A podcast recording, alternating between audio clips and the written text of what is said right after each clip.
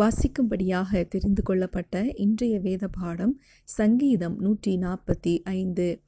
ராஜாவாகிய என் தேவனே உம்மை உயர்த்தி உம்முடைய நாமத்தை எப்பொழுதும் என்றைக்கும் ஸ்தோத்தரிப்பேன் நாடோறும் உம்மை ஸ்தோத்தரித்து எப்பொழுதும் என்றென்றைக்கும் உம்முடைய நாமத்தை துதிப்பேன் கர்த்தர் பெரியவரும் மிகவும் புகழப்படத்தக்கவருமாயிருக்கிறார் அவருடைய மகத்துவம் ஆராய்ந்து முடியாது தலைமுறை தலைமுறையாக உம்முடைய கிரியைகளின் புகழ்ச்சியை சொல்லி உம்முடைய வல்லமையுள்ள செய்கைகளை அறிவிப்பார்கள் உம்முடைய சிறந்த மகிமை பிரதாபத்தையும் உம்முடைய அதிசயமான கிரியைகளையும் குறித்து பேசுவேன் ஜனங்கள் உம்முடைய பயங்கரமான கிரியைகளின் வல்லமையை சொல்லுவார்கள் உம்முடைய மகத்துவத்தை நான் விவரிப்பேன் அவர்கள் உமக்கு உமது மிகுந்த தயவை நினைத்து வெளிப்படுத்தி உமது நீதியை கெம்பீரித்து பாடுவார்கள் கர்த்தர் இரக்கமும் மன உருக்கமும் நீடிய சாந்தமும் மிகுந்த கிருபையும் உள்ளவர் கர்த்தர் எல்லார் மேலும் உள்ளவர் அவர் இரக்கங்கள் அவருடைய எல்லா கிரியைகளின் மேலும் உள்ளது கர்த்தாவே உம்முடைய கிரியைகளிலெல்லாம் உம்மை துதிக்கும் உம்முடைய பரிசுத்தவான்கள் உம்மை ஸ்தோத்தரிப்பார்கள் மனுபுத்திரருக்கு உமது வல்லமையுள்ள செய்கைகளையும் உமது ராஜ்யத்தின் சிறந்த மகிமை பிரதாபத்தையும் தெரிவிக்கும்படிக்கு உமது ராஜ்யத்தின் மகிமையை அறிவித்து உமது வல்லமையை குறித்து பேசுவார்கள் உம்முடைய ராஜ்யம் சதா காலங்களிலும் உள்ள ராஜ்யம் உம்முடைய ஆளுகை தலைமுறை தலைமுறையாகவும் உள்ளது கர்த்தர் விழுகிற யாவரையும் தாங்கி மடங்கடிக்கப்பட்ட யாவரையும் தூக்கி விடுகிறார் எல்லா ஜீவன்களின் கண்களும் உம்மை நோக்கி கொண்டிருக்கிறது ஏற்ற வேளையிலே நீர் அவைகளுக்கு ஆகாரம் கொடுக்கிறீர் நீர் உமது கையை திறந்து சகல பிராணிகளின் வாஞ்சையையும் திருப்தியாக்குகிறீர் கர்த்தர் தமது வழிகளிலெல்லாம் நீதி உள்ளவரும் தமது கிரியைகளிலெல்லாம் கிருபை உள்ளவருமாயிருக்கிறார் தம்மை நோக்கி கூப்பிடுகிற யாவருக்கும் உண்மையாய் தம்மை நோக்கி கூப்பிடுகிற யாவருக்கும் கர்த்தர் சமீபமாயிருக்கிறார் அவர் தமக்கு பயந்தவர்களுடைய விருப்பத்தின்படி செய்து அவர்கள் கூப்பிடுதலை கேட்டு அவர்களை ரட்சிக்கிறார் கர்த்தர் தம்மில் அன்பு கூறுகிற யாவரையும் காப்பாற்றி துன்மார்க்கர் யாவரையும் அழிப்பார் என் வாய் கர்த்தரின் துதியை சொல்வதாக மாம்ச தேகமுள்ள யாவும் அவருடைய பரிசுத்த நாமத்தை எப்பொழுதும் என்றென்றைக்கும் ஸ்தோத்தரிக்க கடவுது ஆமேன் கிறிஸ்துவுக்குள் அன்பானவர்களே இன்றைக்கு நம்முடைய சிந்தனைக்காக நாம் எடுத்துக்கொண்ட வசனம் சங்கீதம் நூற்றி நாற்பத்தி ஐந்து மூன்றாவது வசனம் கர்த்தர் பெரியவரும் மிகவும் புகழப்படத்தக்கவருமாயிருக்கிறார் அவருடைய மகத்துவம் ஆராய்ந்து முடியாது தாவீது மிகப்பெரிய ராஜாவாக இருந்தாலும் தேவனுக்கு முன்பாக முழங்காற்படியிட தா தயங்கவில்லை அந்த நாட்களில் வாழ்ந்த ராஜாக்கள் தங்களையே தெய்வமாக எல்லாரும் வணங்க வேண்டும் என்று நினைத்து கொண்டிருந்தார்கள் ஆனால் தாவீதோ கர்த்தர் பெரியவரும் மிகவும் புகழப்படத்தக்கவருமாயிருக்கிறார் என்கிறார் இதன் அர்த்தம் நான் தேவன் அல்ல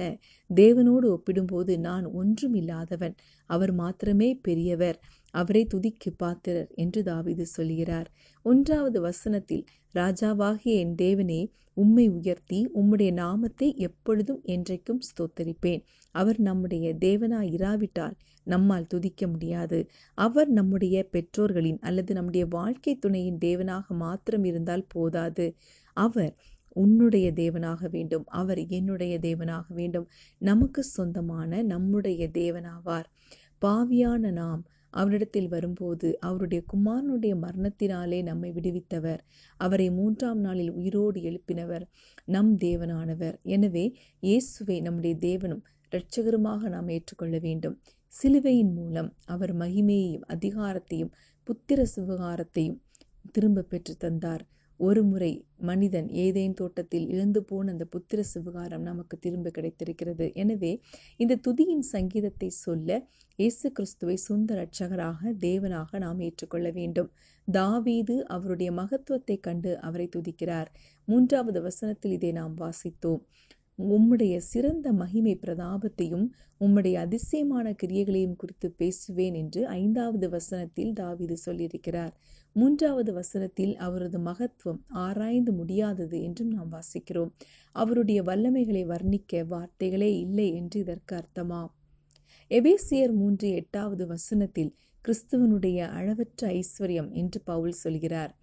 போல ரோமர் பதினொன்று முப்பத்தி மூன்றாவது வசனத்தில் ஆ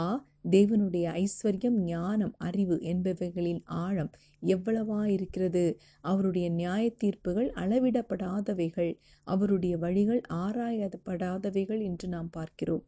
தாவீதுக்கு தேவனுடைய ஆராயப்படாத அதிசயங்களை குறித்து எப்படி தெரியும் ஏசாயா எசேக்கேல் போன்ற தீர்க்கதரிசிகளுக்கு